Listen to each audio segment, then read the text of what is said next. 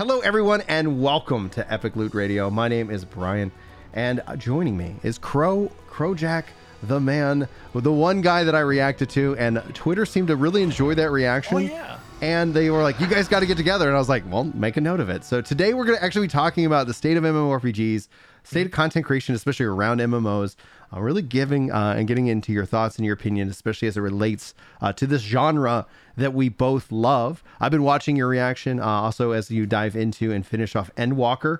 Uh, you finished the walk. I haven't seen anything past that, so I don't know if, have you if you stepped into six point one. So give Six everybody is done. Okay, Six cool. point one has not started yet. Good. I think uh, I honestly like a part of me goes like, I really am jealous of those who get to come and consume like all the Mm-hmm. the, the post uh, expansion content in one kind of sitting, as opposed to like, all right, that was a cliffhanger. Okay, gotta wait four months. There's a part of me who doesn't want to touch 6.1 and just wants to leave it until the next expansion is announced. And then as a lead up to the expansion, go 6.1, 6.2, and then 6. Point whatever until the expansion drops. yeah, I'm tempted to wait. Most likely to give you kind of a time frame for that because I Mm-hmm. could actually I could pro- almost we actually have like Excel sheets. I know my friend uh, Chris who I run work to game with. He's Yep. got he got has patch schedules already pre-predicted Mm-hmm. with various different adjustments. I- I- it is one of the beautiful things about 14. It's also one of the it's very consistent. Um, and that can be really interesting as you see sprouts come in and especially sprout content creators come in versus somebody come in who's like, "Oh yeah, like I don't hardcore grind anything but the leveling mm. until patch point four, like until the point four, Right. because then everything that that's when you're going to get the most bang for your buck. But that's also usually right around the time they announce the expansion, which timing wise would put it sometime around summer or AKA the 10 year anniversary next August. It'd be Yep. that. So in that ballpark, that's when we might be seeing things. I'm hoping we get something in person Oh, yeah. because oh, dude, I would love to come hang, hang out with like the community again. Uh, we, it's been too long. It's been too long since we've done that. But um, overall, like you've been streaming Final Fantasy 14. Uh, you also did, and the re- video I reacted to was your New World video. So I really kind of would love to kind of juxtapose and have a kind of discussion around uh, that. But the, like before we do any of that, give I want to give you the floor to kind of shout yourself out, shout your content out. You run multiple channels, so you and I, mm-hmm. we're both gingers. We both have children. Like we're we're clearly I'm like best three friends. quarters ginger. I've got everything but the hair, the beard, the skin, the freckles. I'm like uh, Yeah. genetically. well, I mean, I'm like well, then at the same there. time, like I, yeah, it's just going. yeah, you got the freckles too and all that. Jazz. well, the everything but the hair, Right. the hair is just like it's been just like Yep. retreating. My daughter is also full ginger, eyebrows, the whole nine yards. She's pale and red and, and wonderful. So here, I'll give you the, the very brief story. I'll condense it in about two minutes. A long time ago, in a galaxy far, far away, 2015, I discovered the content creation career path. I had a roommate living with me who introduced me to a YouTuber named Markiplier. He was mm. huge in his Five Nights at Freddy's fame. Like it was just dropping for him and he was hot for it. And I had no clue what I was looking at. Like, what do you mean I'm watching some dude play a video game on YouTube? I had no clue what it was. I was too busy. I was in college. I was married. I was doing my own thing. And then as the days go by, he keeps telling me, yo, come in here. Check this out. Look at this video. It's so funny. I got curious. And I started to look at his content.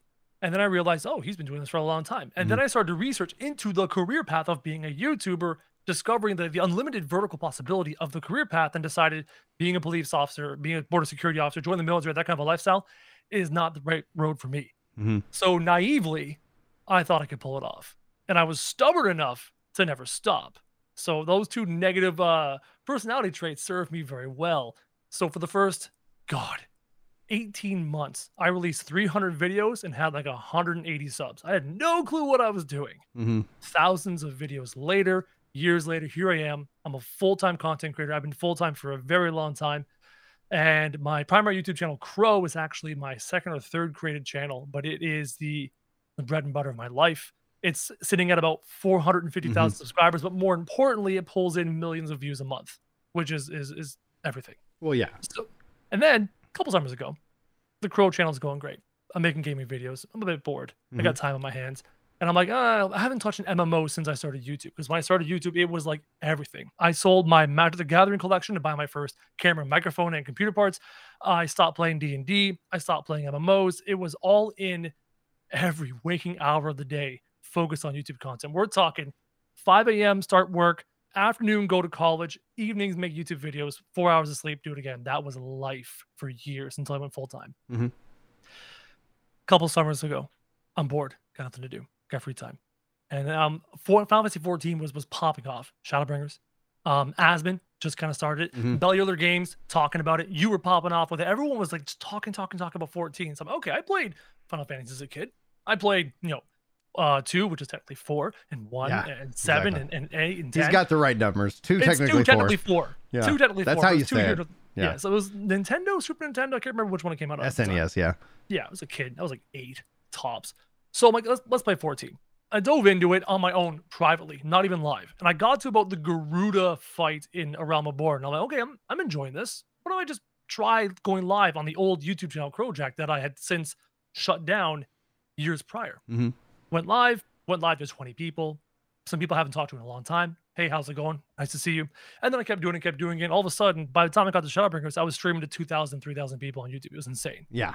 and that started me down the the additional career path of also making MMO related content on top of the the general gaming content I do as well.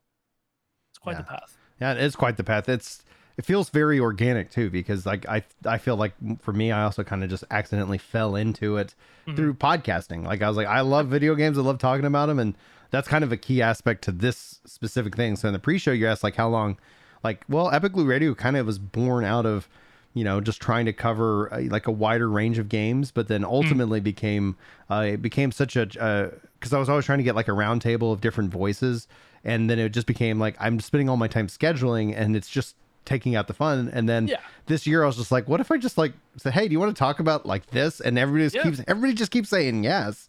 And then it just becomes all right that time works for you. I'll see you then. And then you just kind of jump into it. And it's been a lot of fun. And uh, chat has been responding real well to it. Uh, i haven't seen massive sub loss because it's always interesting to see like oh people really responded to this. And it's like other than that because when it comes to games especially like trends final fantasy 14 hit a massive trend last year and it was like what is this going to look like is this like is this going to be positive? Is this going to continue? Mm-hmm. And then obviously you see Endwalker, and then you just kind of see, you know, the it kind of self retract like it normally does. And I think we'll see it burst back onto the scenes when we start hearing about the next expansion, Yes. because then people can kind of get caught up through the story. So you were saying you might kind of wait to play the 6.1 until then, and I think that's actually probably the best kind of call because the story itself is also self contained. It's not like you're left in Endwalker with a hang like Mm-hmm. Yeah, a 6.0. cliffhanger. The story is done. Yeah, what did you think about that? Like, as a longtime player and as an MMO fan, I'm guessing World of Warcraft is in your is in your back catalog Oh, somewhat. it's in everyone's. Everyone you talk to played World of Warcraft growing up. Like Mm-hmm. anyone our age, that that was bread and butter. Very few of us played the ones before that. For me, it was RuneScape before WoW. Mm-hmm. But WoW was was everything, and WoW trained me to not care about story. Yeah, to not care about quest text. To download add-ons to automatically accept the quest and hand them in instantly, right? And there was very few, if not any, cutscenes throughout it. So entering 14, it it rekindled my love for a good story. I used to read fantasy novels as a kid, and I fell mm-hmm. out of that. And used to be into D and D, and I fell out of that. So I, I stopped caring about quality storytelling and and that kind of a thing. And my goodness, 14 has set itself apart in the MMO space through the power of its story. Mhm. All, all it takes now is a clip from a song from any expansion, and all of a sudden I'm flooded with emotion. And and that's the that's the hallmark of great art is if it can it can make you feel something yeah, right? And that's what 14 has done, not only for me, who didn't care about story, but for you and for, for many people. And it is exceptional. It's an exceptional experience. It's such a good experience. My wife, who is a big MMO gamer, played WoW, and a big Final Fantasy nerd, played 10 and 10 too, to 100% Oh, completion. yeah. I'm like, I love you to death. Please start 14. You don't know what you're missing.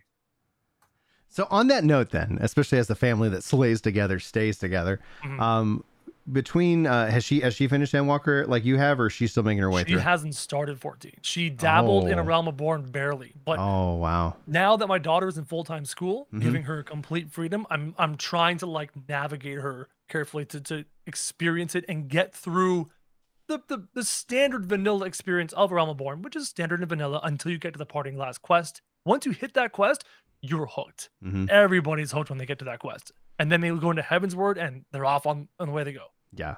So on that note, then, uh, what would be? Do you have a favorite expansion um, within Heavensward. your Heavensward? heaven's word Why? It's dragons, priests, and a thousand year war. It's trad- I'm looking D and D fantasy books. That is my background. So as soon as I found out there was dragons and the priesthood was corrupt and there's a thousand year war and all this stuff, and then you had the, the brand new amazing voice actors that came in to replace the questionable voice acting of *A Realm Born with the better storytelling all that. It was it was such an exceptional experience. And I still, even after finishing Endwalker, uh, that walk was quite good.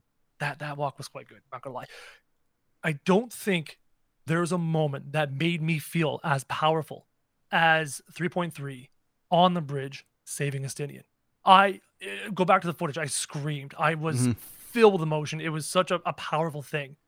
Shadowbringers was very, very good. And Endwalker was fantastic. It's a nine out of ten. It's phenomenal. There's parts in it that I'd love to critique in Mhm. chat. Skewered me for it for critiquing their lovely game because there was some pacing issues. But overall, it was- a nine out of ten experience. But for me, the music, the emotion, Heavensward was my baby, and it still is.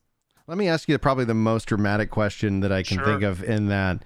How would you go about fixing ARR? How would I go about fixing ARR? Yeah, because you said your wife struggled with it. Like I enjoyed A lot of people ARR. Like I, I, I enjoyed it because I came, came from 1.0. I was a beta player. Like, and I was like, wow, not like bad. That's the thing, and that's not that. That's the hard thing about online is that you can't like in this conversation. I know I can already picture. I know the commenters too. I Mm-hmm. know them by name because they're just so like, oh man, I just like, all right, I just have to When kind you of compare yeah. a Realm Reborn to other MMORPG leveling experiences, it's not bad. But the problem is, is that immediately afterward, you get Heavensward, you get Shadowbringers, and you get Endwalker. You get these exceptional experiences. And then when you go back and compare, you're like, wow, it's horrible. It's not horrible. But these other things are just that exceptional. And it, it's tough to to explain that to people who have played, haven't touched any- like Realm Reborn in ages, etc it, it's hard to explain it to people. It's not terrible. If you've Mhm. leveled up in vanilla World of Warcraft, like that's terrible. That was hard, man. that took time. If you played EverQuest back in the day, leveling and that was hard, man. yeah. Like Realm of Born is nice, and the cutscenes really add to it, etc.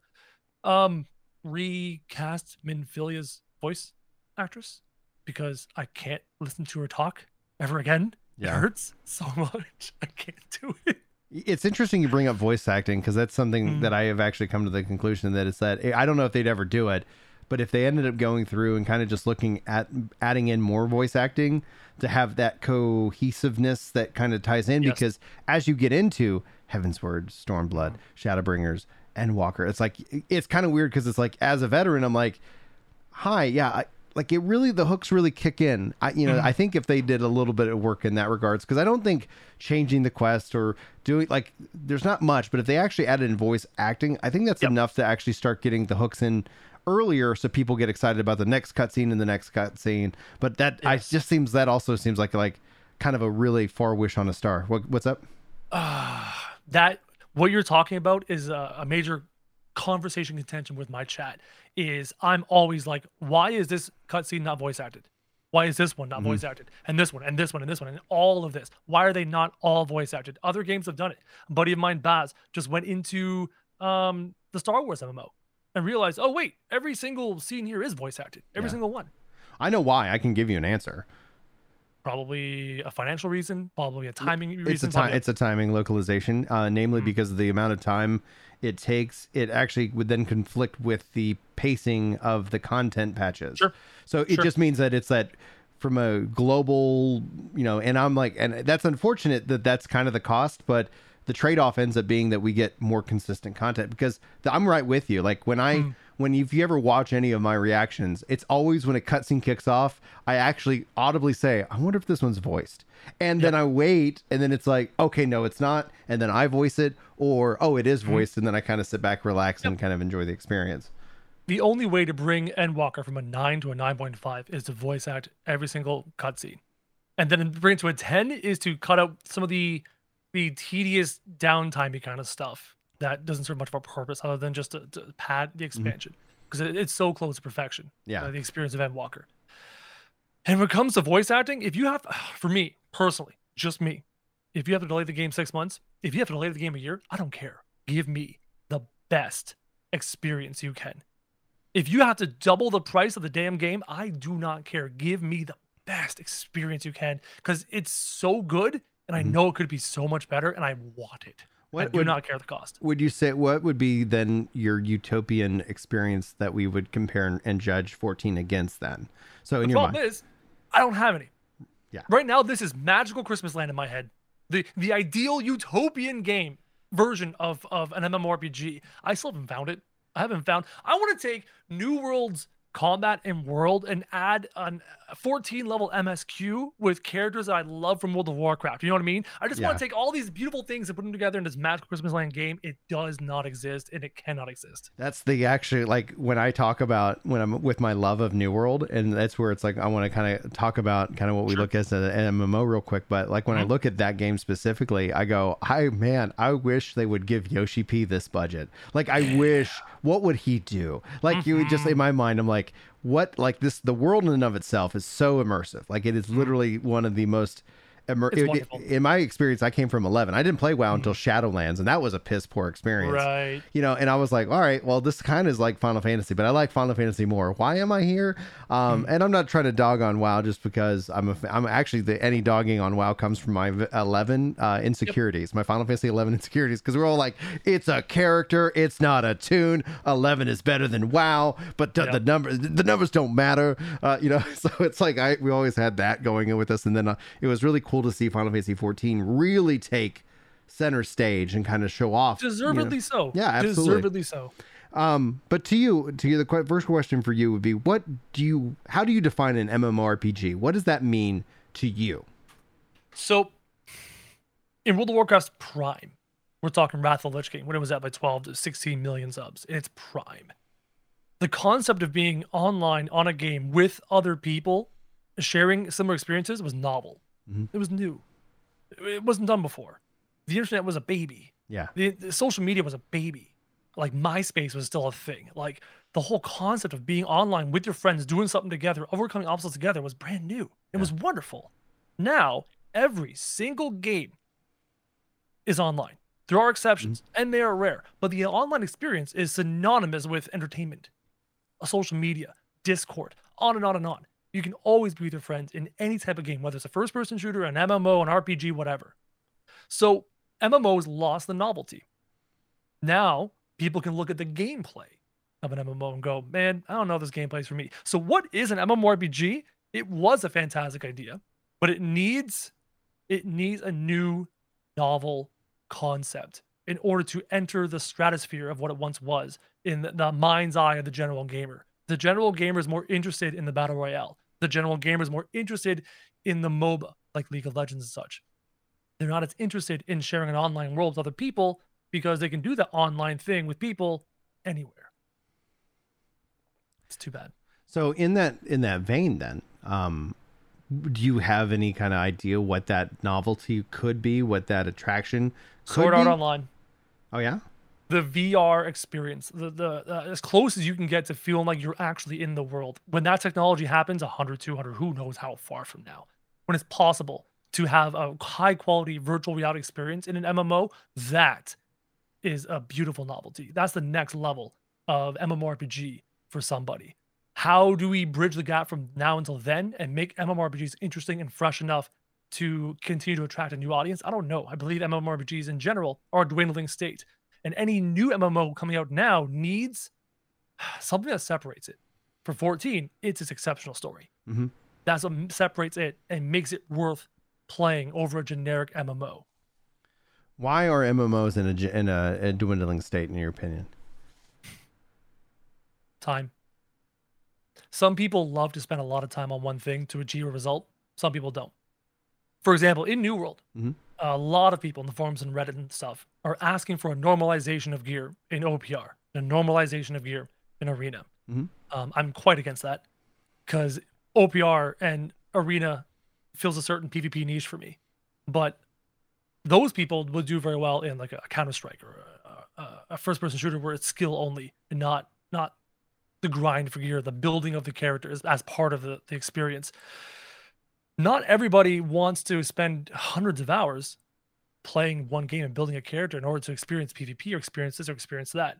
So it kind of has built a gateway for things. However, however, Josh Strife Hayes talked about this in a video, and it was is eloquently put because he's eloquent when he speaks. Is that if we are given things quickly and easily, they lose value. Yeah. So it's a catch 22. You need to have a system that has new players come in and enjoy it, but it's difficult enough so that when they do finish it, it feels rewarding. And that's hard. I think 14 does it correctly with its free um free free to play until the end of Heavensward. It gives people that, that ease of access, but then the game goes from there and it gives people go, okay, I'm not done yet. I have more to achieve.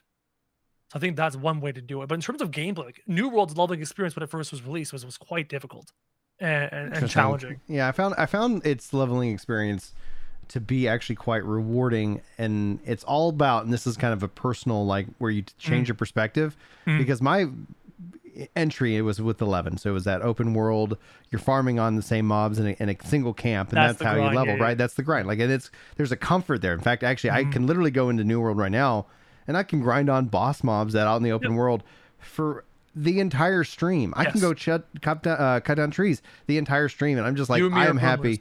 As yeah, I'm happy as can be. But what I ended up doing with New World, where as opposed to like a lot of people were rushing and looking for that that quest hub and Mhm. moving from place to place and having the game basically kind of like cart you around, etc. Yep. I was looking at it that the end game began at level one, and so I was never Mhm. actually in this mad dash, mad rush, and so my entire leveling experience was just bliss. Like it was just Right. like, oh, I wanted to do this, and everything was always just feeding that XP meter. Obviously, sometimes I was like, I'm going to be efficient today, and I'm going to go really just like get Yep. these quests and turn them in, and boom, I got some levels. And then some days I was like, all right, I'm just kind of hanging out. So I ended up having that a different approach. But have you uh, had a chance to check out the New Worlds PTR and new uh, new experience yet? I'm very excited, very excited for the direction that New World is taking. Yeah. For for the additions that they're adding to it. It feels like we're starting to get a really complete game here. Finally, after all this time.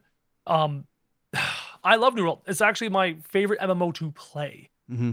as a game. I, I was in there earlier today. I was running around to forts, killing people with bow and spear. I love it. I, Yeah. I love everything about the game. I love the open world There's PvP. an, there's a hook. It has a hook that it's just Yes. like, oh wow, this I is love the simplicity of the gameplay, and yet it's so complex as well. You only have three abilities per weapon. You have two weapons. There's six whopping abilities, and We're about to get ultimates too, dude. And it's like now they have uh out of all the ultimates I've seen, they have one that I feel that I want that's not there, and Mhm. it's as a healer. Like I've been kind of really leaning into the healing role right now There's in not really a healing ult, is there? Uh, not well. There's the life staff and the void gauntlet. That's kind of how I'm And currently. then from an from an ultimate perspective, like the Well, ult they listed on the. PTR, there's nothing Correct. specific to healers. Correct, and I'm hoping that we get to see that change, either like some kind of big heal and maybe a shield, or Yeah. Some form of like if I go down, I can self res. Kind of, I, I've, I'm looking at Mm. Destiny's Fire Warlock from De- Destiny Mhm. One, and it's like I always enjoyed that. Like, oh hey, I can save the raid. I had my ultimate, and I, and I decided to sit on it, and I used it strategically. And that I looked at what they showed off, and I was like, yeah, that's gonna be the feedback that I immediately give. Is like Yep. having some form of healing ultimate that I can decide if I want to kind of equip, or you know that could also be an interesting thing to take on a paladin build, right? Like you're like, okay, I'm actually really the tank, but I do have the ability to kind of do some recovery if if need be on occasion. You know, mm-hmm. so it's like it's truly interesting because having gone and played the the new player experience, like it feels like they're really leaning into the feedback that they're they're getting. It is a cu- it's more curated, but it doesn't restrict you. To, so I, I can still run mm-hmm. to any city I want. I can still Absolutely. do what I want, and so I can choose to follow this storied path, which is beautifully voice acted. Mm-hmm. And then they're bringing in the cutscenes at this beautiful animation quality Yep. that I think will help a lot of players who say like, "Hey, this game doesn't really have a story," and it's like, well, it does. It's just told through exposition as opposed to like yes. kind of just laying it out there for you. They need to show you not tell you. Yeah, and then ultimately, I think if, somebody plays through, and I, I still expect somebody to like to play through that experience, get to sixty, and say that was fun, and then you know go play other games, and then wait for more storied content. But if what that is showing us is also what is to come after in that more story driven telling approach from a you know single or light multiplayer group, I think New World has a real shot at actually shaking up the uh, the market. it has been growing to the point where they have to add servers Yeah. because they they condense, they condense, etc. And you actually you made me remember something about hitting 60 and then going and playing other games. That's another reason why MMORPGs just aren't the same as they used to be. Right. One, there's a lot of options to play for MMOs, splitting the MMO player base amongst all the different options. Mhm. And then two, there's a lot of exceptional games out there. great, great games, beautiful games, regardless of your interest. If you're an FPS gamer, there's amazing FPS games. If you love RPGs, there's great RPGs. Open world games, tons of amazing options. So if the MMO isn't hooking you, you have plenty of other things to do. Well, have you ever? Uh, I, I, this is one of my pet peeves about the genre, mm-hmm. is when I see sites like IGN and you know maybe GameSpot review an MMO, and it's always right. in the context of, all right, another MMO's out, you get to go review it, and some guys like the review ends up. I always kind of read them, and they're always like, it's an MMO. I'm like, yep. Th- there is a sense that I get, and I've always kind of wondered, is like, are you sure you like MMOs? I'm not asking you directly. I'm mm. asking like generally, like when gamers are like, yeah, it's it's like an MMO. There's a grind, etc. It's like, yep. that's that's kind of what is advertising to me. And people are saying I'm selling a New World, and it sells itself, and it's 50% off at the moment. So if mm. you're listening to this in real time, there you go. But the, the uh, I always kind of like wonder is like sometimes I feel like the games and their hype also attract a player that is just never going to stick around with it. There's no hook. There's no world. There's it is a game that they are technically against, but they're playing it because hype is a hell of a drug. Mm-hmm. How much do you think hype has both helped and hurt this game? Mostly helped. Mostly helped all MMOs. You're never going to know if you like an MMO until you actually play one. So the only way to bring new players in is hype, is is advertising, is is trying. I didn't know I liked World of Warcraft until I set foot in that game in November 2001, whenever that game released. Like I had no clue. So without these hypes, now on the other hand, mm-hmm. people, and this this is never going to change. I'm saying this, nothing's ever going to change about this. People need to stop screaming dead game when a game loses players because every single game ever released back in the day to now to the future will lose players the first week after it comes out. It's the nature of the industry. It's the nature of the thing. The NFL, when sports opening week for the NFL probably has some of the best viewership numbers for a while. Mid-season, no one's watching the NFL, and then maybe come playoff time, it goes back up again. Everything, every form of entertainment. When you go see movies, when a movie's first released, the everyone goes to see it, and then it dwindles off. It's just natural. So it, it's that is actually my own little pet peeve. Hearing the words "dying game" or "dying YouTube channel" or "dying this" or "dying that." Eh, entertainment is just built that way. I couldn't say it better. It is something that is just it it's memeable and laughable, but people I heard so and so say this and there and then like have you played it yourself? And it's like no. And that's actually the thing where I mm-hmm. always kind of came back on people as like is New World uh you know a game that needs a lot of work? Yeah. I think everybody yeah. who's playing the game yeah. says there's it a did. list, but it's a it's a list that is not like oh yeah, this game's unplayable. It's just like Ooh. no. Okay, go ahead. Remember how many times have you read on the New World forums or Reddit um, that it needed the A Realm Reborn treatment? Yes. Oh, all the time. Oh, okay. People forget. My my lovely, amazing Final Fantasy chat informed me of what 1.0 was like. So I have no clue. I didn't jump in until Shadowbringers. I didn't know that at 1.0 you couldn't jump. I didn't know 1.0 there were no chocobo mounts. There was no white mage in 1.0. Of course, that game needed a complete redo. You couldn't even hit spacebar. New World didn't have those issues. Right. New World had a perfectly functioning game. It just needed content. It didn't need to be wiped off the face of the earth with a meteor and relaunched the whole new engine. It just needed content. So it did not need the Realm Reborn treatment. Very few games do nowadays. I, I want to bring up swimming just because uh, Soup brings it up because this was we were debating this last night on stream. I want to get your thoughts, namely because it, like if they add it, it's not going to break it break the yeah, game for me. Whatever. But you're in full armor and leather and all this stuff you wouldn't like swimming. I don't think the game needs it, but I always counter when someone's like, "I'll come back when they add swimming." I was like, "Oh, okay, so you waited seven years to play uh, after A Realm Reborn because that's mm-hmm. they added swimming in the third expansion, you know, for 14. Like if we're if judging it off of that." Back, if they wanted to come back after swimming, go play an Olympic swimming simulator game. I, I don't know. You want to you want to swim? Go play a swim game. How about you go jump in a pool and swim? I just like, hope they don't add flying. Swimming is not going to make or break New World. No, I just hope they don't add flying. Uh, if yeah. they do like a kind of a porter where you kind of fly, that'd be mm-hmm. fine. But like flying mounts would take, I think, so much away. They are adding mounts to New World. They are doing, That's fine. you know, they, yeah. And I think ultimately, like in the end of it, like they're what I appreciate about New World is a it's a beautiful experience. Like you really like you really get immersed into it. It's easy. Awesome. It's easy to just mm-hmm. get in the world. And what I always say is like I step into the game and I don't know what I'm doing. Meaning, mm-hmm. I, I go log in. I'm like, oh, maybe I'll do this. Maybe I'll do that. And then every time I log out, it's always been this amazing adventure that's very organic. It's not like this. Oh, I have to go do these things and then I have to go do these things and then finally I can get to the fun. I just log in. I'm like, all right, what do I want to do? And just you know, you start talking like- and you get going. It's like what I enjoyed about RuneScape when I was a kid. In RuneScape, I can go and do whatever I want to do. Level woodcutting, go for it. Level combat, go for it. You do quests, go for it. Mhm. RuneScape was a beautiful giant sandbox. New World is a 3D version of RuneScape, and it gives you the ability to do all these different things. Now, in New World, it's far too simple to level professions. It just is. It's, it's just so man. I'm 200 everything, and I didn't even like break a sweat. Like, it's so easy, and it, deva- it feels like it devalues max level crafting in that game. I don't know.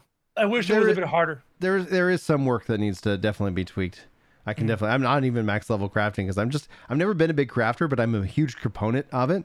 And the fact that crafters can make endgame, you know, best in slot equipment, I think is a value driven aspect to like why would you invest way. that? It's Um, a but very interesting way. it's it's too I think a little bit too RNG from all the high end crafters that talk to me. They're like, they're like, yeah, they. I wish that you're like you're right. Like in terms of like, okay, now you've done this, and now you can maybe unlock a little bit more ability to control your output or something. I don't know. There are two ways New World could have gone about preventing people from simply crafting best in slot like that, right? Mm-hmm. The one way is the way they did it at launch, which was crafting where it was mathematically more likely to be struck by lightning than to craft something with resilient, a weapon perk, and shirking fortification, for example. Mhm. Or you can craft 100%, but the mats, the drops, are very, very, very hard to come by Mhm. where you're sitting there smacking a boss over and over and over, like in like man, the old Diablo 2 days, waiting for that 0.1% chance to drop the mat you need to give shirking fortification guarantee to the thing you want to do. Those are the two ways you could have done it. What would have felt better? RNG in crafting or RNG in farming the materials? I don't know. That those are the only two ways I can think of to appropriately gate the amount of craftable best in slot gear that game has to offer. Mhm. I'm not Yeah. sure which is better. Yeah, it's it's it's it's hard, right? And thankfully, that's not my job to solve. You know, it's like I'm just like here to have fun and and, and play, etc. The um, but there's some interesting things. Like I think what you're what what we're seeing here is I, I made a video like in the spring called "Why Everyone Is Wrong About New World." And Hmm. it just is like, and oh man, like you know, you, you, I, I made it fully with my shield up, ready for all the hate that all came, and now it's really great that I'm like, I know that I was going to make that because I don't Yeah. think people are actually paying attention to New World. I, I like I call it like as uh, Vinny was saying, like yeah, all the data now, all the analysis around MMOs. I'm like, I don't think people are actually paying attention. Mm-hmm. They're using what other companies have done to justify what they think this company will do Yep. when this company does not need for money and at the same time is doing things that that Microsoft is concerned by. You know, all right, like Yeah, they're stepping absolutely. into this space. Like whether they do it or don't, it's it's a matter of like if they continue this pathway, New World is going to be just fine. Oh yeah, it'll be Be- fine. And what I what I think we're starting to see is that now, if they go and announce a like, hey, let me just ask this rather than just like pontificate. Do you want to see a paid expansion, or do you want to see like a No Man's Sky kind of rebirth of this? Because you brought up the ARR thing, Mm-hmm. that that uh, it personally annoys me as a 1.0 player because Yep. they actually got 1.0 to a pretty good state. But I don't think sandboxes is appealing. I think a sand park is the best way forward for the MMO. Yep. Anyway, what what what do you want to see with uh like the future and what kind of business model do you want to see? When I made my video talking about how New World hates its players, I was Yeah, a great video by the way. I, was overall just angry with the way the developers have handled their game and brought it to the point from 900,000 concurrent to like 9,000 concurrent, and how it just seems like they didn't build the game for anybody. Just kind of felt that way. But they've after I made that video, I talked to my Final Fantasy chat about New World. I outlaid outlined what they should do to bring it back. It was basically what they have been doing, which is fantastic. Is first and foremost, you got to make updates to this game that no one's going to care about. You got to Mhm. fix things, and you're going to put on all this hard work and add all this content and all these bug fixes and all these things, and no one's going to care about it except the nine to twenty thousand people that are here right now. Mhm. And then once you have fixed the foundation of the game, the initial leveling experience, they're doing that right now.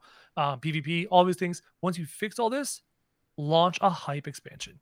But if you launch a hype expansion without fixing the underline, everyone will come back, Mhm. play it for 20 minutes, and then leave. Yeah, and the expansion won't even be out because, Yep. like what we see when I look at 14, I look at 14 how it changed the model and it Mhm. releases content. It used to do every three ish months. Now it's going to be every four ish months.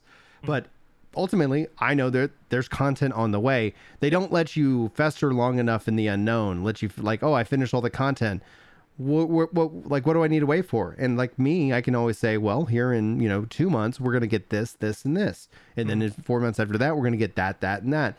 And it ends up giving you the ability to say, yeah, take a break and come back and, you know, like come back when you want, step away when you want. You're not going to be punished for it. But more content is always on the hype cycle in a mini sense. And then the mm. expansion is the bigger sense. As soon as they announce 7.0, you're going to see just massive growth in, in, in 14.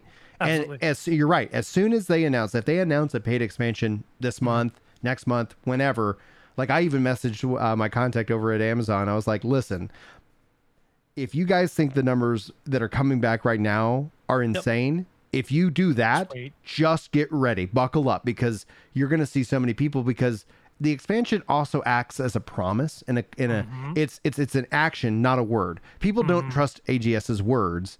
Yep. But if you just sit here and say, "All right, don't trust us. This is what we're going to do," and now we did it, and now we're going to keep doing it, it, it gives me the ability to say, "Yeah, you should spend time in this game.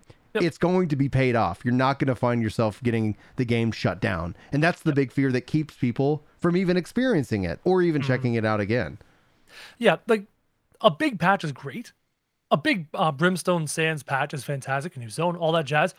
But you can't market that because you're not going to make a whole lot of money because most of the people that are going to experience it have already bought the game, right? That's where expansions are beautiful because you know if you say we are selling a whatever dollar expansion, you now have a marketing budget because you know you're about to have transactions and receive money in return for that expansion. Mhm. So there is value in that because without the the financial benefit of the expansion, they don't have the marketing budget to push the fact that hey, this game is much better than it once was. Yeah. So once they've fixed this game as they have been doing, and it is much better than it once was, even the crafting, my goodness, I cannot wait to see the numbers this game will do when that hype expansion trailer drops and people come back in droves.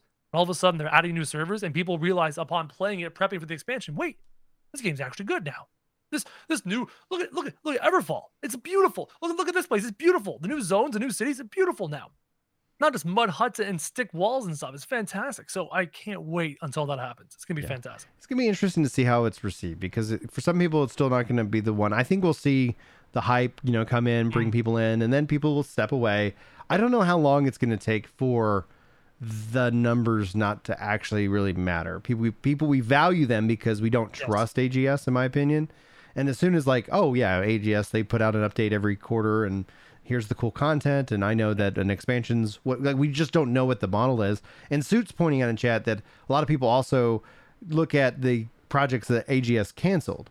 And it was like, yeah, like the one thing was Crucible, which was actually I think the right call to cancel that game. Like it was just like I, I I tried to enjoy it. I really I was like, no, this there's just nothing nothing here that's interesting. Trust and in the MMO space, period. Mm-hmm. And then the trust in the gaming space feels so empty and so low. yeah. After everything Blizzard has done in the past 12 to 18 months, Blizzard was the gold star. They were the golden child. They were the standard. Like playing a Blizzard game meant something. Yeah. And I can't bring myself to play Blizzard games now because of everything they have done outside of the games in the past 18 months. It's hard for people in general to trust gaming companies. EA, on and on and on. The monetization practices of all these games and on and on and on. So trust is at an all-time low. Uh, So how do you fix that? I don't know. I think essentially it's just stop talking and start doing. I, I think actions speak l- way louder than words, and like words, it's interesting because I, I you know, we can kind of. I, I want to ask one question before we talk a little bit more about the social media aspect, but I do see the sense that like things written down, there's just this whole. I don't know. Sometimes it's a mess. Like, you know, you see a negative comment and you put more value into that comment because it's written down as opposed to if somebody was just walking by, like, you suck. Be like, F you, dude. Like, like all right, I'm, my day's not ruined, but like re- reading that in a comment feels really random and official. And so There's a I think, secret. oh yeah, There's a secret. You don't read your comments. Ah, You literally, as a content creator, do not read your comments. And on top of that, you go into your community settings and you automatically block every single word you don't like, including the word copy. I hate the word copy. You copied this YouTuber, you copied that YouTuber. The word copy is automatically banned in my Hmm. settings. So I don't even see the comments that use the word copy in them you as an know, example you for wanna- your mental health. You know, what I want to know a secret? What's your secret? I'm working on a uh, a plugin that literally will re- read comments and allow me to associate and uh, rank uh, like commenters. And so for people who comment often, giving them a level because essentially it's like if you watch a lot of my videos, I, I don't YouTube does not give me the ability to see any his, history. So if it would be really nice to say like, oh okay, oh th- this is a comment, oh this is the, like, oh Brian, like I really didn't resonate with what you were trying to say here. Maybe I wasn't clear. Maybe I was just being like angry. I don't know. Um, but it'd be nice to kind of say, oh they've they've commented before, and it's like, oh yeah, we've had these really good conversations. I should weigh that heavier than somebody who's like, because people come in like, I watched all your videos, you're an asshole, and you know, I'm gonna kill you. It's like, okay, uh, you know, like, well, I've never seen your name before, right? You know, so it's like, ideally, my my my solution, I was like, I'm a software engineer. I can fix this. Like YouTube's like not giving me the tools. I need these tools. So I'm looking at doing that. And ultimately to be able to start to the idea is that if it's successful and it can actually work in this regards and I get it work for me, to be mm-hmm. able to then share it out from a content creation perspective. Because I don't want it to become like a, a winch hunting tool because mm-hmm. it could easily boil down into that. But imagine if like somebody's like, oh, this guy says all these like racist and homophobic things to Brian all the time. And then he mm-hmm. comments also on your video because he can. And then you would be able to see like, oh man, this guy's like a real jerk like to other people on the internet. Just giving you the knowledge is power kind of mindset. So I'm working on that. And a lot of people are going to have a like a pretty bad day if it ends up like being successful because I was like, all right, let's let's do this. I'm I'm tired of I'm tired of giving somebody air when they won't they don't even they're they're just there to try to create chaos and trying to you know tr- basically trying to identify the the bad apples through like a kind of a community tool. you said so many things and i have so many comments on all the things okay um if someone is capable of being racist or whatever multiple times how is that even a thing one time you're gone also on top of that Right. the block mechanic on youtube is beautiful it's called shadow blocking or shadow banning they Oh, don't yeah? know they're banned if you hide hmm. a user on the channel they don't know they're hidden they I'm, still I'm- see start their taking comments notes. they still see their comments on YouTube. When they log in and they go to your video, they can see their comment right there, but no one else does. They're screaming into the void. That is what Doesn't hide user create- does on YouTube. Doesn't that though create a, a situation in which that they're just going to get angrier and angrier and angrier? They can say what they want. No one will right, see it. Right, but still, like that's the problem I, I see in social media is that it Mm-hmm. ends up being a lot of people just feeling like they're yelling into the void, and I don't know, like it's it- You're the YouTuber. You're Yeah. the content creator. Your mental health is paramount, so you can continue to do your job, right? uh-huh. Wow. And your job is to create the best content possible. And the best way to know whether you're creating the best content possible is to look at your statistics, your average view duration, and your click through rate. We're getting really nitty gritty here, everybody. yeah, woo. Those two things are literally everything on YouTube, as- as well as the topic you're talking about. Mhm. the topic's up, it won't matter. Somebody commenting that they liked your video or didn't like your video is not going to help you in uh, any way whatsoever to make better content. Comments, I love comments. I love going through them and talking to people just for fun. But in terms of making decisions on content strategy, they're useless. hmm Here's an example. I have a YouTube channel called Crow. If people who are just coming in now, on that channel, I pull in millions of views a month. I make multiple pieces of content a month, get lots of comments a month. If a video gets 100 comments and those 100 comments say, This sucks, you suck, everything sucks, and there's 100 negative comments, and yet 100,000 people have watched it, what does that mean? 99,900 people watched it, enjoyed it, and didn't say a thing yeah, the data, the statistics, the numbers are far more important than the comments. Do not let comments drive Ugh. your decision making on content. it doesn't drive my con- decision making. I, essentially, I've I've decided that I like I I, I mean it doesn't anymore. One of the things Mhm. like I, I was getting some I was getting some hate on one of my other channels, and you know saying that I was like uh, it was just it was awful stuff, like you know just the worst. And I was like, all right, like I I've stopped pulling my punches on on 14 because I was like it's just not worth the energy of dealing with these people. But yet then they're still here. They're still being negative. They're still coming in and you know reporting me for like I mean lit- legitimately trying to report me, get me banned off YouTube. And mm. I was like, all right, fine. Y'all want to y'all want to y'all want to play? You you think that you know eh, you want to say like we were only going to let people talk about 14 in a positive way screw that not everything's great about this game buckle up and uh, it's been very uh, very very freeing and the the like to dislike ratio yeah it's about what i expect Doesn't but matter. it's yeah uh, regardless dislikes of, positive things. well yeah dislikes are positive things. yeah YouTube sees dislikes on a video, it pushes it. yeah It's engagement. It doesn't. YouTube does not care what kind of engagement it gets. It gets engagement. It's good. Dislikes are good. If you have controversial content, that's good. People love it. Right. And so to give you like, and I was uh, talking about this in kind of my members only video today, um, because it's something that I'm gonna kind of like break down and share. Is like, I'm pouring myself into 14 and making and like the guides and and the controller stuff and etc. And the nice thing about having all my content kind of divided across different channels, with 14 being a direct channel and with New Yep. World being a direct channel, Yep. uh, New World brought in $300 uh, for me just kind of like saying, hey, here's this and here's that. Now that was great. Like this is like hmm. that money. Like I have only used YouTube money twice in my career. Both times I had COVID. Every time it usually goes to helping kids and charity That's and things awesome. like that. I don't like publicly That's awesome. share where all the money goes to because I don't. My grandfather was like, he says the best charity is the invisible charity, not like, hey, I'm being charitable, you know. Yes. Um, and so that's the kind of a lesson I, I take into, into account. So there's only been two months, but now uh, my hours have all been reduced, and that's just been down. So like money Mm. like this can actually kind of help weather the storm until I pick up some more uh, contract work. And I was Yep. sitting here looking at it, and I was like, I'm. I am doing like I, I love New World. I'm playing New World. I'm talking about the news and the guides. I'm not pushing like oh you know hey guys all this stuff, and they're like YouTube's like this is great content. We're gonna we're gonna pay you for that. And then I'm doing like here's these guides that I pour like 600 hours into making a single guide uh, on uh, on 14. And you know how much I made off of my 14 content? Not as much. 40 bucks. Yep. 40. And I'm like, okay, well, I'm still going to do the 14 content. I'm still going to make the guides. Like that's something that like this has always been a passion project. But then hands down, I was like, I am not sharing these opinions and these views that I have of the game because I'm tired of just the abuse. And then the abuse just says, "Hey, screw you. We're going to just like we're just going to remind you how much you suck as a human being." And I said, "Great. I'm going to remind you how perfect or imperfect this game is, mm-hmm. and we're going to see who gets tired first cuz Lord knows I could talk forever." Yep. Oh yeah, boom baby. So Remember, you are the content creator.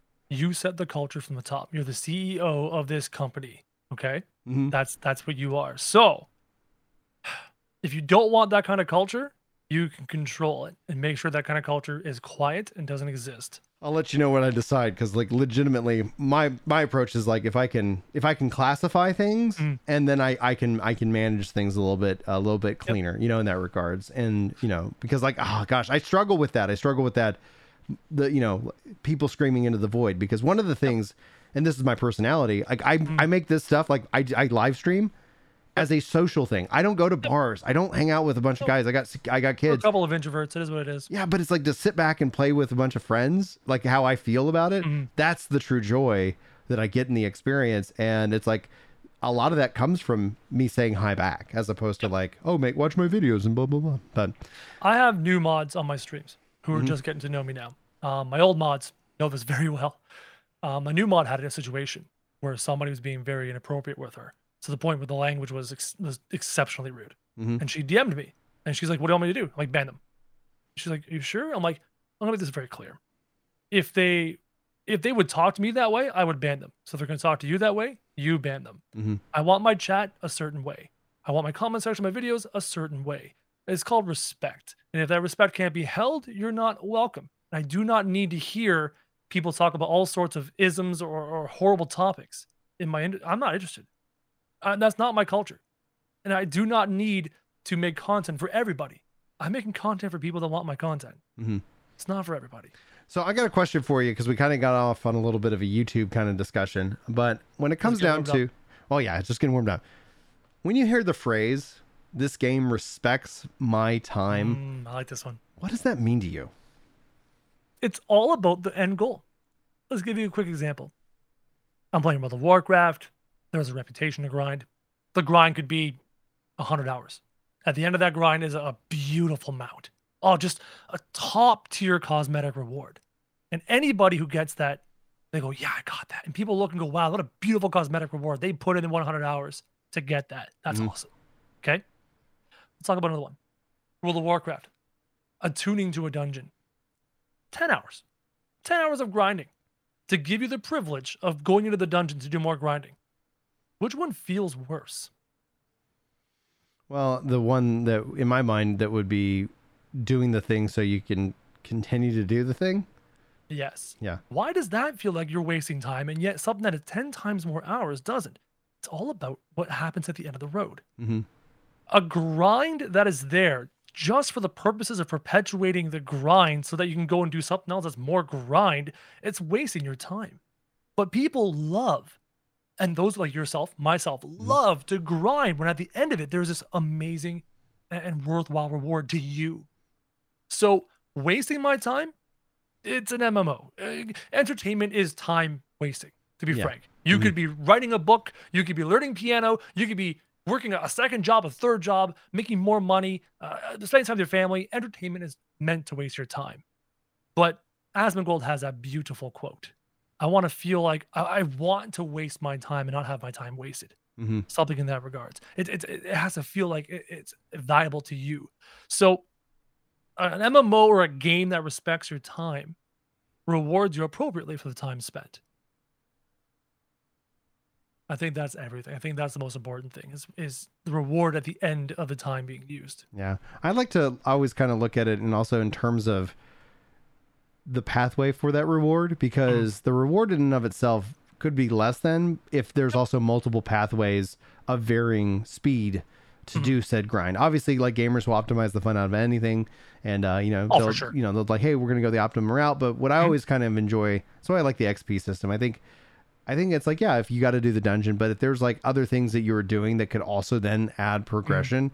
it ends up feeling like I actually have choice in how I approach the goal as mm. opposed to like there's one path this is the one path. And i get why there's usually one path because optimization balance it's easier saying okay you do this you get that.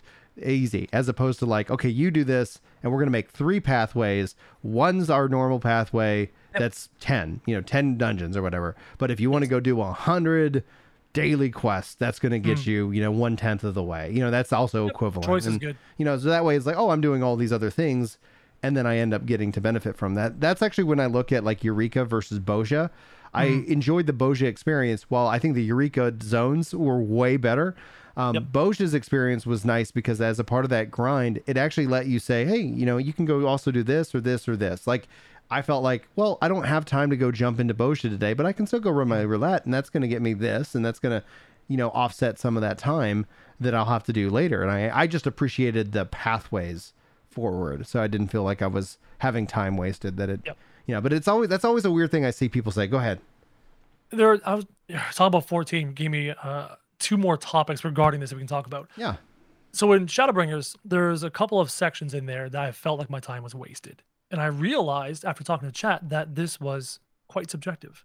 It's an individual thing. For me, the segment in Shadowbringers where you are dealing with the trolley and that entire zone felt like a complete waste of my time. Mm. I was complaining the entire time. Why am I doing this? Running around. This is all stupid. Let's get back to the real story. And yet another content creator, I believe his name is Preach, adored, adored the trolley section of Shadowbringers. So one, time wasting, and the concept of whether your time is wasted or not is definitely subjective. Hmm. The um, what mistakes do you think the MMO genre as a whole has made over the last twenty years? I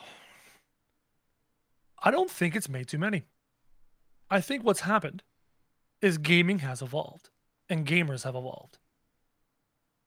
MMOs 20 years ago, beginning of World of Warcraft, for example, think about vanilla WoW and the options you had to do. The mm. things you could technically do in the game weren't that many, right? PvP wise, there was nothing there. On and on and on. But games have evolved so far and there's so many choices now. Like, Sorry, I thought of one. I thought of one major mistake. It's monetization. Monetization. That is that is the Achilles heel. It's the greed. It, it, a business's job existence is to make money. That's the mm-hmm. purpose. And a businessman is judging his career path and how much money he makes. So monetization for MMOs and for gaming in general is the true fault, the true black mark on gaming. Game design, setting, mechanics, systems, those can come and go, and those change based off of taste and based off of, of individual value and perception. But monetization has gotten to a point where it almost feels like I hate saying this, but government agencies should step in and prevent and save the consumer from the, the manipulative psychological tactics that these companies can execute to, to, to extract monetization from people. Is the subscription model for MMOs the future? It's a future. It works. I like it because it keeps the player base a certain type of person and prevents people from using hacks and, and mods and cheating because then they're forking out money all the time for these accounts over and over and over and forking out the sub fee. It kind of slows them down a little bit and helps. I also don't mind uh, a box cost game. I don't mind that either. I don't even mind free to play. I don't even mind free to play with cosmetic microtransactions. It's tough. I personally am very susceptible to gacha for power. I am very susceptible. I'm the kind of person who will throw a credit card at a game for increasing power for competitive PvP. I know it, and I stop touching those games because I keep falling into those pits. I prefer a game with a sub cost, but I don't think it's necessary. Do you think the sub cost is actually holding back the uh, the genre? It's holding back the available player base, and thereby hold. I think the, the numbers are there. Free to play with microtransactions makes money hand over fist with massive player bases Mhm. in comparison to sub cost box cost games. It's just the truth. It's just the cold hard facts. So it holds back a business's potential monetization, potential player base. So it depends on the business. Someone like Steven Sharif, who's running Ash of the Creation, I kickstarted that game years ago. How many Um, years by now is it? Oh yeah, I've been I've been following it very closely. I used to run a podcast for the game. I, I've been following very closely, and I'm enjoying the progress in the past little while. Ever since the switch to UE5. Like, when does that quite- when does that game launch for you? Um, Alpha Two, I bet you launches spring, if I had to guess, and then full release, oh, 25. Yeah, yeah, There's no rush. There's We're- no rush. yeah. yeah, It's we're, fully we're in the same boat. There's no rush. Yeah. Anyways, Steven Sharif is going with uh no box cost, sub cost, cosmetic mon- cosmetic um monetization model. And I like that. He could make money hand over fist if he didn't do that. But he doesn't want to because he is an MMO gamer at heart. He grew up in ArcheAge and he wants to build the MMO for him. So for him, it is sub fee to prevent certain types of people from playing, from cheating, from hacking Mhm. and then cosmetic store for cosmetics or whatever. I'm fine with most of those things. But ultimately, if business wants to make the most money and have the largest player base, free to play model is the only answer for them. Yeah, I I I see uh an interesting kind of future in which that we see maybe a subscription that is uh, a bundled subscription, like you get one sub Mhm. that covers multiple MMOs, um, just to kind of keep that you know income you know flowing Did in. Microsoft buy Blizzard? they are or in the, the process, process of of that, it? and so we wonder if Game Pass will end up doing that, Possible. or, or if we'll see like a World of Warcraft, like a Game Pass Plus MMO, you know, Mhm. because Possible. ESO they have ESO as well, and ESO has an optional sub that players who are hardcore like no no it's not optional because I think BDO is something like that too. Yeah most likely. So like and then pso 2 has an optional like you know kind of sub that you can you could have that uh that gives you some benefits and perks. And so like you're seeing more and more having that flexibility. What do you Hmm. what do you think the model that uh, new world is gonna kind of take? We don't we haven't really heard much and they said they're going to talk to us about it this year. I know there's a lot of I a lot to of pay to win fears. I hate to say this. yeah. I think the only reason we have not seen an item in the store that could guarantee a second perk in crafting is because the player base dropped so drastically that if New World went down that monetization route, it would kill the game completely. yeah absolutely. So I'm afraid once they fix the base level of the game, which they're working on, and it's coming along beautifully, and once they launch that hype expansion, which is probably down the road, and the player base goes from 30,000 concurrent to 100,000, 200,000 concurrent, wherever it gets to, hmm I'm scared of where their monetization model may go and how they may give you additional carrying capacity. All the pay for convenience kind kind of things. I'm scared to see what they might do. And if they go down that road, I don't know. I don't know. what uh, what would be your ideal model for new world Free to play with monetization for cosmetics only. They can make their money hand over fist that way. But man, I hate I hate the fact that it's free to play because then people who want to hack it and do the horrible things and all the under, the side-handed things can just keep making new accounts, which is a pain in the butt. Right, Gold just sellers can just endless, keep making new endless. accounts. Right. There's no So there- because there's, no, but there's also no cost to them to do that. That's why, like Mhm. for me, like the ideal future is buy to play. Blue Protocol is announced as a free to play MMO. Yep. And it's announced, and I'm like, gosh, just put a just put twenty bucks up front, Yep. just so that it's like Slow you want to be a jerk, you want to go and try to Mhm. ruin other people's fun. Yep. It's gonna cost you at least twenty bucks, and you're funding the game that I'm liking. Yep. You know. Do what do you what are your thoughts about like a concept of a battle pass in an MMORPG? It's fine. as long as a battle pass is cosmetic only, who cares? People want to do it, go nuts. People don't want to do it, go nuts. As soon as you start putting useful things behind a battle pass, whether that's carrying capacity, inventory slot space, um, better crafting materials, blah blah blah blah blah, then you start to damage the game's integrity. Mhm. If it's just cosmetic and the cosmetics are good, but the armor you can find in game is also good, like I don't care, go nuts. Yeah, that's actually kind of the, that's what I'm. I'm. I think the battle pass could work in the MMO as that hmm. optional sub. My hope is is that it has a decent progression track, meaning hmm. like it's not like this.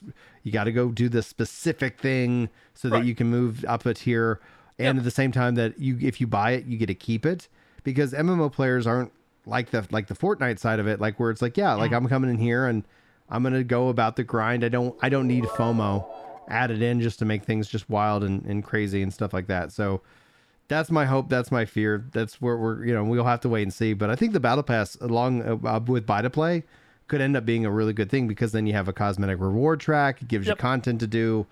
And even they talked about it in a, in a light way that they, they've been considering it. And this was like over a year ago. So who knows? But I think you're right. I think you have to get New World into that like really stable. Gamers are excited. There's, you know, okay, we know that there's more content and expansions Yep. or whatever they do coming. Hey, now let's actually say like, well, let's how can we fund this game more so Yes. that you've delivered on what you've what you've stated and promised that you were that you were shooting for. Yep, absolutely. Now, on that note, um, that is uh, essentially the questions that I have. We could do a, a, FMK if you want. I don't know how much time you have. I don't want to keep you- Define FMK. uh, the uh, the the murder, kill, and then whatever. Oh say, my goodness. Sure, Yeah. why not? Let's do it. SMK or something like that. I'm down. All right, so uh, what would be your top three MMOs? I would say Final Fantasy, New World, and World of Warcraft. Uh, in, unless you want to substitute So, in RuneScape. Uh, mm, like- I have played BDO, SWTOR. I've played a bunch of MMOs over the course of time. All Yeah. right, so if I had to kill an MMO, it would be BDO. Oh, I okay. enjoyed my time playing that game, but the pay to win was was blatant. You could spend dollars on costumes, sell those costumes in the market, get money, buy gear, buy power. It was blatant pay to win. And that's brutal. So I would kill BDO.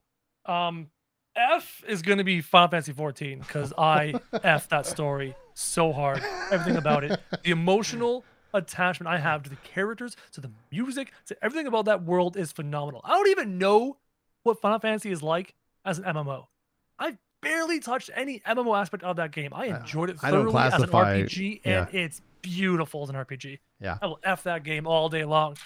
Mary, right now it's New World, I think. Huh.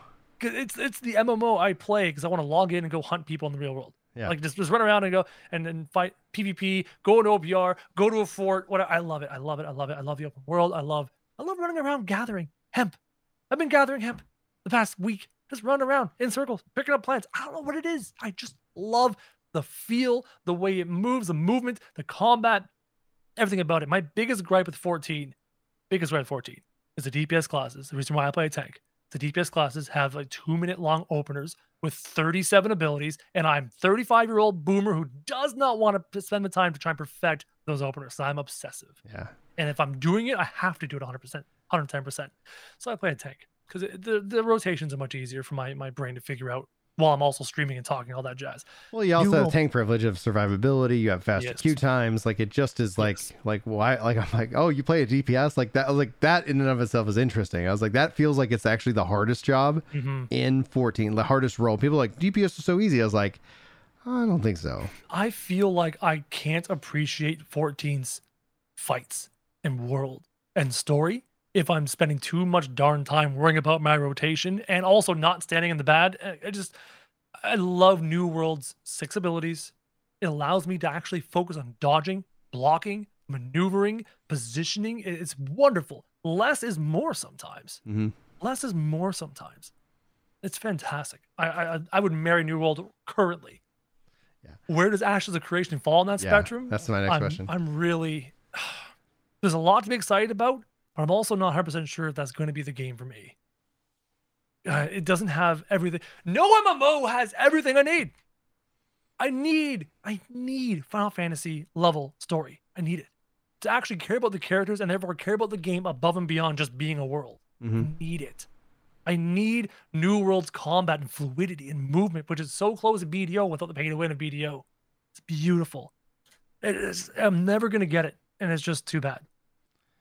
Have you been following uh, Pantheon and or like Blue Protocol or any of the other uh, MMOs on the horizon? No, because I'm also realizing on top of everything I just said that being 35, being a YouTuber, not a not a streamer, Yeah. not an MMO YouTuber, but I'm actually a gaming YouTuber first and foremost. That's my career path. I'm realizing as I get older that MMOs are becoming less and less important to me. That my my obsession with perfecting my life has become my new MMO. Going to the gym, spending time with my my daughter, uh, building my YouTube career, like these types of things, uh, a new house and hobbies. I finally bought Magic the Gathering cards for the first time since I sold them to build my first YouTube channel. I'm actually enjoying hobbies for the first time in seven years. So I'm, I'm realizing that I'm enjoying the world more than I am MMOs. And I'm falling slowly out of my need, that need to escape into another world. It's it's strange. So I've not been following all these. uh, I don't even know if I'm gonna play Ashes of Creation. I might play it when it comes out, but then stop. I'm I'm falling out of love with the MMORPG space, which is why Final Fantasy 14 shocked me. That story, like it, it was, Yeah. it's everything. Well, and so that's good. where like I classify 14 as an RPG MMO. And Oh, I've seen sure. and I've seen other people adopt that moniker, which I think is really important. It's like I, and I say that people have given me grief because they feel like it's an insult. I was like, this is a compliment to the game and the design. Is that it is you can play this as a Final Fantasy game. And you can go about your day, and you don't need to invest in the MMO aspects. My my critique and my frustration with 14 is it feels like they have obviously leaned more into the story and we've seen Mm. less and less MMO aspects that I actually appreciate. But I'm really excited about the Criterion dungeons and some of the things that I know I've been asking for since Mm-hmm. Heavensward. So there's definitely things that I'm like, oh yeah, October is going to be great. And then New World announces Brimstone Sands update in October, and I'm like, oh please, for the love of everything good in this world, Yep. don't be on the same week. I can't handle that. I can't. I, I don't have enough time to take off work uh, Yep. to, to to sit back and be like, all right, guys, I'm gonna play this for eight hours, then I'm gonna play this for eight hours. Uh, maybe maybe if I was younger, maybe in a in a different uh, a different life. or Um, much older with your or kids much moving out of older. house. Yeah, the kids are grown. Well, hell, like I'll get them. Like that's my that's been my raid my raid plan. I'll just like, build my own raid team. You know, get them like, all right, guys, family that raids together stays Wonderful. together. Let's do this thing. So that's that's been my uh, my game plan. So we're we're, we're moving along, rocking and rolling on that plan itself. I haven't touched the Island Sanctuary update because I have absolutely no interest in it. Somebody was saying mm. like, hey. Like should New World have this? And I go, New mm. that is New World. like Yeah. the entire game is like you have this island that you're on and you're kind of mm. like cultivating, etc. But Would love to see New World do a bit more with its housing. It Yeah. doesn't seem very. I mean, decorating is nice and all, but it doesn't seem very rewarding or interesting. it's the And outside the, houses are all the trophies, yeah. Outside the trophies, I'm just like whatever. Well, and I don't even decorate my house in 14. I I, I have mm. people do that for me. Like I'm like I don't. I this wall was done by Chris. And Yeah. then we just actually got a, a the Buster Sword for Christmas, so we we just recently, Very nice. we- but it's we got that for Christmas, and I literally hung that up last week. So it's Very like you know, it's like yeah, I'm just that is not my skill set. So translating that into a virtual world, I'm with you. Like I'm doing bike riding with the kids and working out and just trying to. Yep. you know, take part in the the real world, especially after being kind of locked down for the last two years. But Anyway, uh, where can people find you? What do you got coming up that people can be excited about? Obviously, you got multiple channels, so man, floor is yours. My so right now my primary focus is Kro, K R O. It's a gaming YouTube channel. There's no face cam, um, maximum editing. You commented recently that you just saw the the level of editing that goes into that content. That's that's all me. Mhm. There was a time I had an editor, but right now it's all me. That is my primary focus. When I have free time, I would like to stream, but as I discussed with you just now, I'm realizing that I'm falling out of need for MMOs. So what do I stream moving forward? It's a great question. Do I need to stream? I don't know. But ultimately, with the Krojack channel, I don't have a plan right now. I do not have a dedicated plan right now. I don't need to. Mhm. When a new hype expansion drops for 14, you know I'm going to be there because I love the story. If Ashes of Creation does ever get released, it's not just simple vaporware. I'm probably going to take a look at that, and we're going to see what happens. Yeah. Right. But if it if it is vaporware, like that is just gonna be, be like the, the size of that but- team and what we're well, seeing. Like, there's lots of red flags, dude. Like there's like the software engineer when I hear like them talk, I'm like, ooh, like you know, okay, that like they're spinning it in a positive light, and Mhm. maybe it is. But I'm like, I've been in those situations. It's like, oh, you just hired 40 people. Well, then you're all slowing down because how Yep. those 40 people aren't walking in going like, we know everything we're we know doing. exactly everything. We know what colors like to use. We know all the stuff, how the software works. We know it all. Yeah. How do I request time off? Like, I don't know. Like, it's like, so I was like, you know, but uh, those aren't necessarily like the, like red flags don't mean failure. Red flags just Mm. mean like, I have concerns. And, you know, until, and honestly, until beta, like I'm, Yep.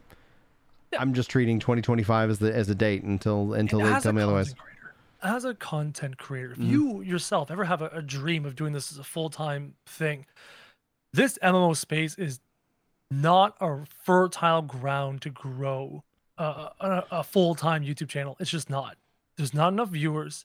There's and the, there's only so many Asmongolds in the world. There's One. only so many Bellular games.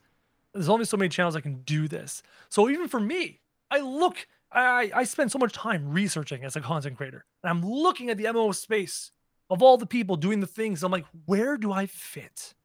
How do I fit? Do I make guides? Do I do impersonations? Do I do skits? Do I do this? I'm I can't even find my own personal piece of the land of the MMO space in content creation. So you asked me earlier, what am I doing with Krojack? Uh, I don't know. I don't Mhm. know if it's even possible for me. I'm not even certain. I'm still debating that. It's man, if I we should have some off-screen conversations. I could guide. Man, I would love for you to never have to work a day in your life at a real job and do what you do right here, right now, full time.